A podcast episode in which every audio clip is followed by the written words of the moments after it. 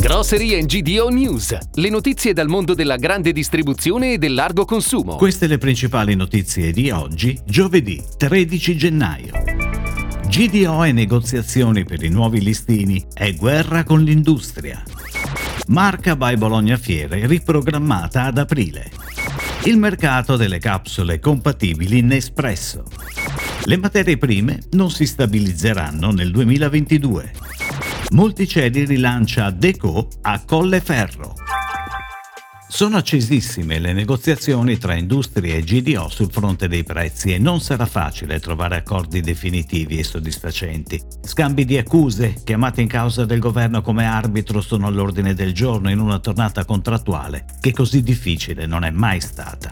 Tutto sta aumentando, dalla pasta con il grano duro alle stelle al caffè, dai bovini ai polli, alle vacche da latte. Gli allevatori sono in sofferenza per gli aumenti alle stelle di mangimi, gasolio ed energia elettrica che servono per far funzionare i trattori e i macchinari. La frutticoltura sconterà invece gli aumenti per agrofarmaci ed energia elettrica necessari a far funzionare le celle frigorifere. E poi va calcolato il rialzo dei prezzi dei materiali per il confezionamento in cassette di polistirolo, plastica o legno, fino alle copertine per l'imballaggio.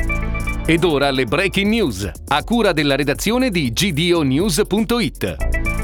L'azienda della distribuzione multicedi, nata in Campania nel 2006, è presente oggi in sette regioni riporta la sua insegna ammiraglia a Colleferro, provincia di Roma. Il Maxi Store Deco si sviluppa su di una superficie superiore ai 1000 metri quadri, con un assortimento ampio di oltre 10.000 referenze complessive. Il focus principale del punto vendita è sempre più orientato al mondo di freschi e tipicità locali, con una forte penetrazione di prodotti del territorio superiore al 12 15% sul totale. Bologna Fiere annuncia le nuove date della diciottesima edizione di Marca by Bologna Fiere. La manifestazione è stata riprogrammata al 12 e 13 aprile. Un posticipo di tre mesi consentirà alla business community di organizzare con maggior tranquillità l'agenda degli incontri in fiera e agli operatori internazionali di pianificare la visita all'evento potendo presumibilmente contare sulla normalizzazione dei collegamenti. Con oltre 900 aziende espositrici, Marca by Bologna Fiere 2022 si conferma la piattaforma espositiva di riferimento per il settore.